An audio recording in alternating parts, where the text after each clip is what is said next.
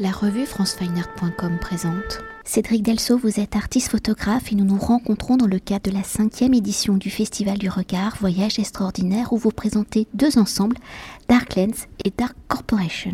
Alors à la frontière de la fiction et d'une possible réalité, vous y mettez en scène des personnages de Star Wars.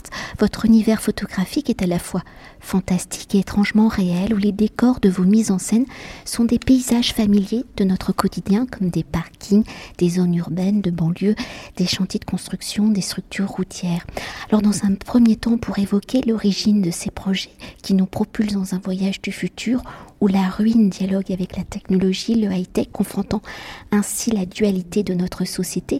À l'origine du projet, quelles ont été vos réflexions pour détourner ces personnages de Star Wars, les mettre en scène dans une réalité urbaine et au présent? J'ai cru que vous alliez dire et oppressante, mais c'est ça, c'est au présent et c'est oppressant.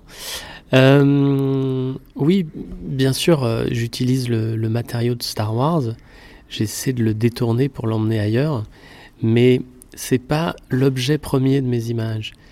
Et il y a pour moi un élément essentiel qui est vraiment les espaces, les territoires que je photographie.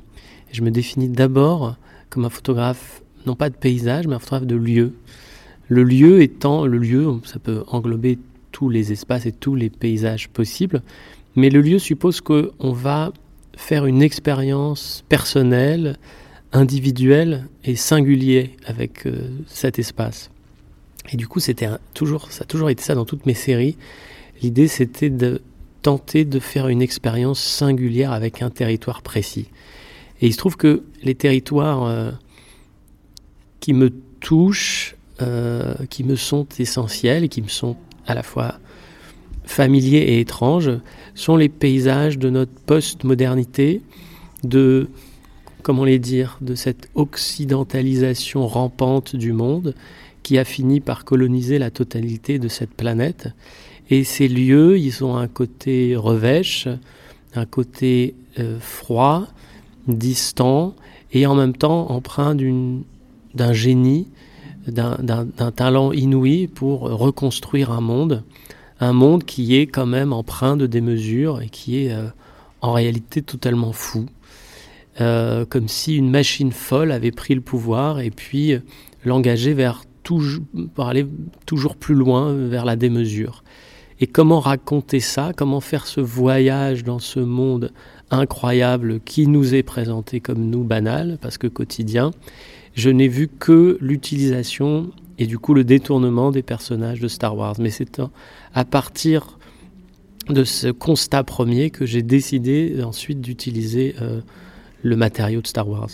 Et parce que nous sommes euh, au Festival du Regard et qu'il est basé à Cergy-Pontoise, une ville moderne qui voit le jour, je le rappelle, au début des années 1970, où l'architecture de la cité pensée comme dans son ensemble se développant sur une dalle de béton dans cette configuration particulière de Cergy-Pontoise, la ville a-t-elle été le décor de l'une de vos photographies ou était-elle l'une de vos inspirations? Alors elle, aurait pu, elle aurait pu tout à fait. Non, j'ai pas fait de photo euh, à Sergi.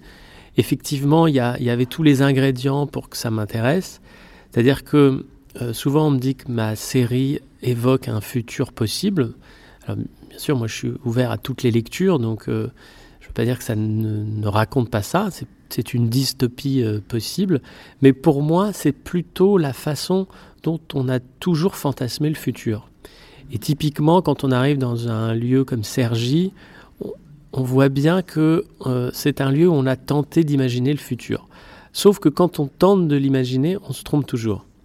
Et euh, bah, c'est ça qui fait qu'aujourd'hui, Sergi, c'est une ville, c'est une vieille ville nouvelle, euh, avec ce, paradoxe qui fait qu'à chaque fois qu'on croit viser le futur, bah, on se trompe toujours il y a, quelque chose qui cloche pas parce qu'on n'est pas capable de penser ou de savoir comment il va, il va aller. Donc, euh, il y a, et en même temps, je, elle m'attire. Enfin, c'est typiquement le genre de lieu que j'aime dans le sens où ils sont ambivalents et je ressens pour eux à la fois de, de l'attirance et de la répulsion. Il y a quelque chose qui n'a pas marché. Il y a quelque chose de fonctionnel sur le papier. Euh, je peux comprendre que cet ensemble euh, avait sa cohérence. Et puis, à l'épreuve du réel, c'est plus complexe. Je ne veux pas dire que c'est raté, je veux dire que c'est c'est étrange. Et donc, cette étrangeté, c'est typiquement le genre d'espace que j'aime explorer. Donc oui, j'aurais, pu en faire. Euh, là, j'y suis pas allé, c'est un hasard. Il y a tellement de lieux possibles. Euh, mais maintenant, j'aurais moi tendance à aller dans des lieux un peu différents parce que euh, euh c'est pas que j'ai l'impression de tourner en rond, mais c'est plutôt que mon idée de Dark Corporation, c'est quelque chose qui a envahi la totalité des territoires et pas seulement ces vieilles villes nouvelles ou ces territoires à l'abandon. Il y a vraiment l'idée que cette entité que j'ai appelée la Dark Corporation, comme une gigantesque ombre portée, plane sur nous et euh, fait planer tout un certain nombre de risques en tout genre et finalement où qu'on se trouve sur cette planète. D'ailleurs, euh, quand on découvre euh, cette nouvelle série, un Dark Corporation, on y découvre la Tour Eiffel, un symbole de Paris, de la France, mais aussi Notre-Dame de Paris. Et Notre-Dame de Paris dans son présent le plus contemporain. Oui, typiquement, ça c'est des lieux au départ que non seulement je n'imaginais pas euh, mettre en scène, mais que je ne voulais pas mettre en scène.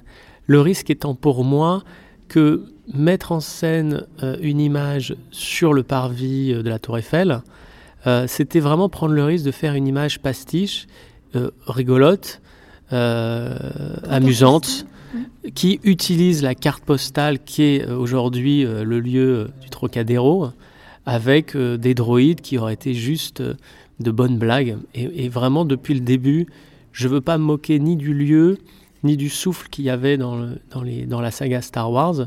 Essayer de prendre tout ça au sérieux euh, et du coup, voilà, ne pas se contenter d'en sourire. Euh, et donc pendant longtemps, j'estimais que c'était au contraire des lieux qui étaient interdits. À l'époque, c'était Darklands, à Darklands, parce que à part faire sourire, euh, j'en aurais pas obtenu plus et c'était pas ce que je voulais faire. Finalement, en avançant, parce que ça fait 16 ans que je suis sur ce projet, la création de la Dark Corp, cette espèce d'énorme entité qui possèdent la Terre, y compris les droïdes, euh, était suffisamment lourd, suffisamment pesant pour me dire que finalement, ça n'est pas la Tour Eiffel qui déteint sur les personnages, mais c'est la Dark Corp qui a englobé même la Tour Eiffel. Et du coup, quand on voit cette Tour Eiffel euh, avec ces centaines de droïdes dans cette cérémonie, ce rituel un peu étrange, on voit que la Tour Eiffel elle-même devient une sorte de gigantesque droïde, droïde et que sa forme même évoque euh, un Dark Vador, c'est-à-dire un symbole de puissance et de pouvoir, et qu'au fond c'est peut-être le premier droïde de l'histoire ou le premier Vador de l'histoire, 100 euh, ans avant, euh, quasiment 100 ans avant la, création du, du Vador officiel. Et pour continuer de voyager dans votre univers, dans sa référence à la célèbre saga, vos images sont très cinématographiques, les mises en scène précises où leur réalité nous projette dans un futur possible. Alors dans ce voyage, dans le temps où chaque image a sa propre histoire, son propre scénario, comment fabriquez-vous justement, concevez-vous chaque image, des premiers repérages de terrain à l'incrustation des personnages, à la sortie de l'image, je parle comme un film, pensez-vous chaque étape justement comme un réalisateur où l'ensemble de la série serait comme un feuilleton, un épisode, voire comme un roman photo?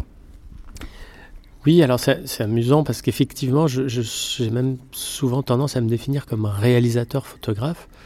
C'est-à-dire réalisateur au sens où je travaille en équipe et j'aime cette idée euh, qui n'est pas tellement développée en photographie ou en général quand on, demande, on a l'impression qu'on demande de l'aide et c'est parce qu'on est incompétent en quelque chose qu'on va demander de l'aide, que le photographe il est censé tout faire tout seul dans son coin et pourquoi on a donné la liberté complète euh, au réalisateur à utiliser et la fiction euh, et euh, les compétences des uns et des autres pour élaborer des mondes extrêmement complexes? Et pourquoi la photographie devrait se cantonner à la saisie immédiate du réel? même si elle est déformée par l'œil et la caméra, n'empêche que ce serait une saisie d'un instant à un moment donné. Moi, je pense que la photographie, elle doit s'emparer de, toutes les possibilités qu'a exploré le cinéma. Et en ça, euh, bien sûr, le cinéma m'a ouvert énormément de portes.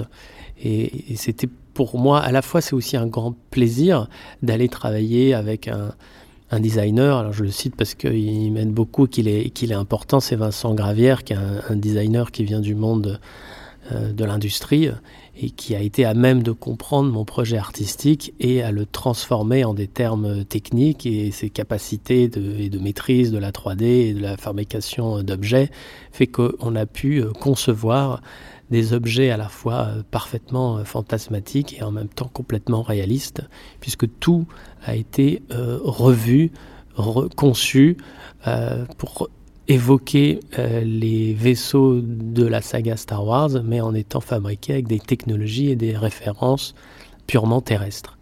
Et ça, évidemment, on est au-delà de la photographie, c'est vraiment une création en amont qui ensuite vient s'inscrire euh, dans un lieu photographique. Mais il y a tout ce travail en amont que je trouve passionnant à faire.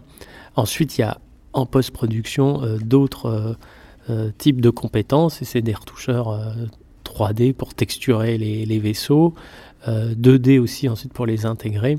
Et moi, je suis une sorte de, vaste, euh, enfin de vaste, de chef d'orchestre qui est là du début à la fin, qui a l'idée et le souffle de départ et qui fait, euh, voilà, dont le but est faire attention que le souffle reste à la fin pour que le public puisse s'en emparer.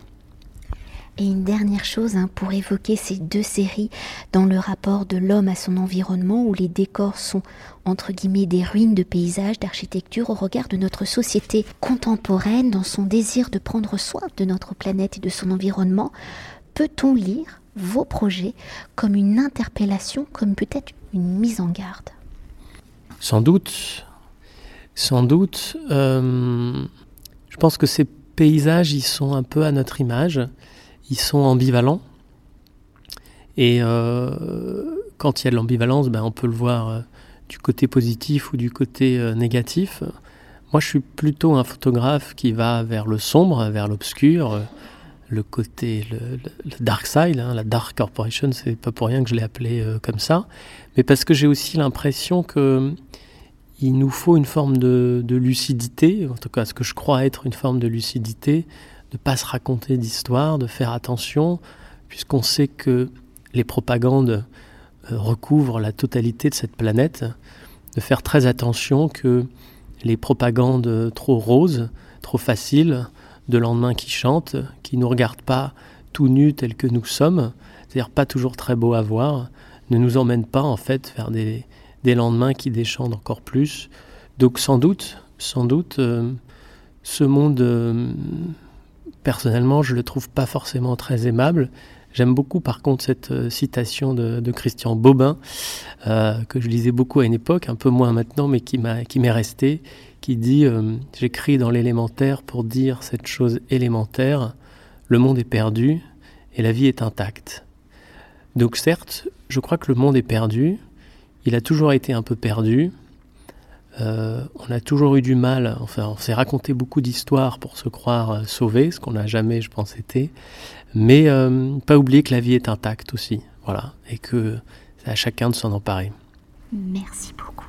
Merci. Cet entretien a été réalisé par franceweiner.com.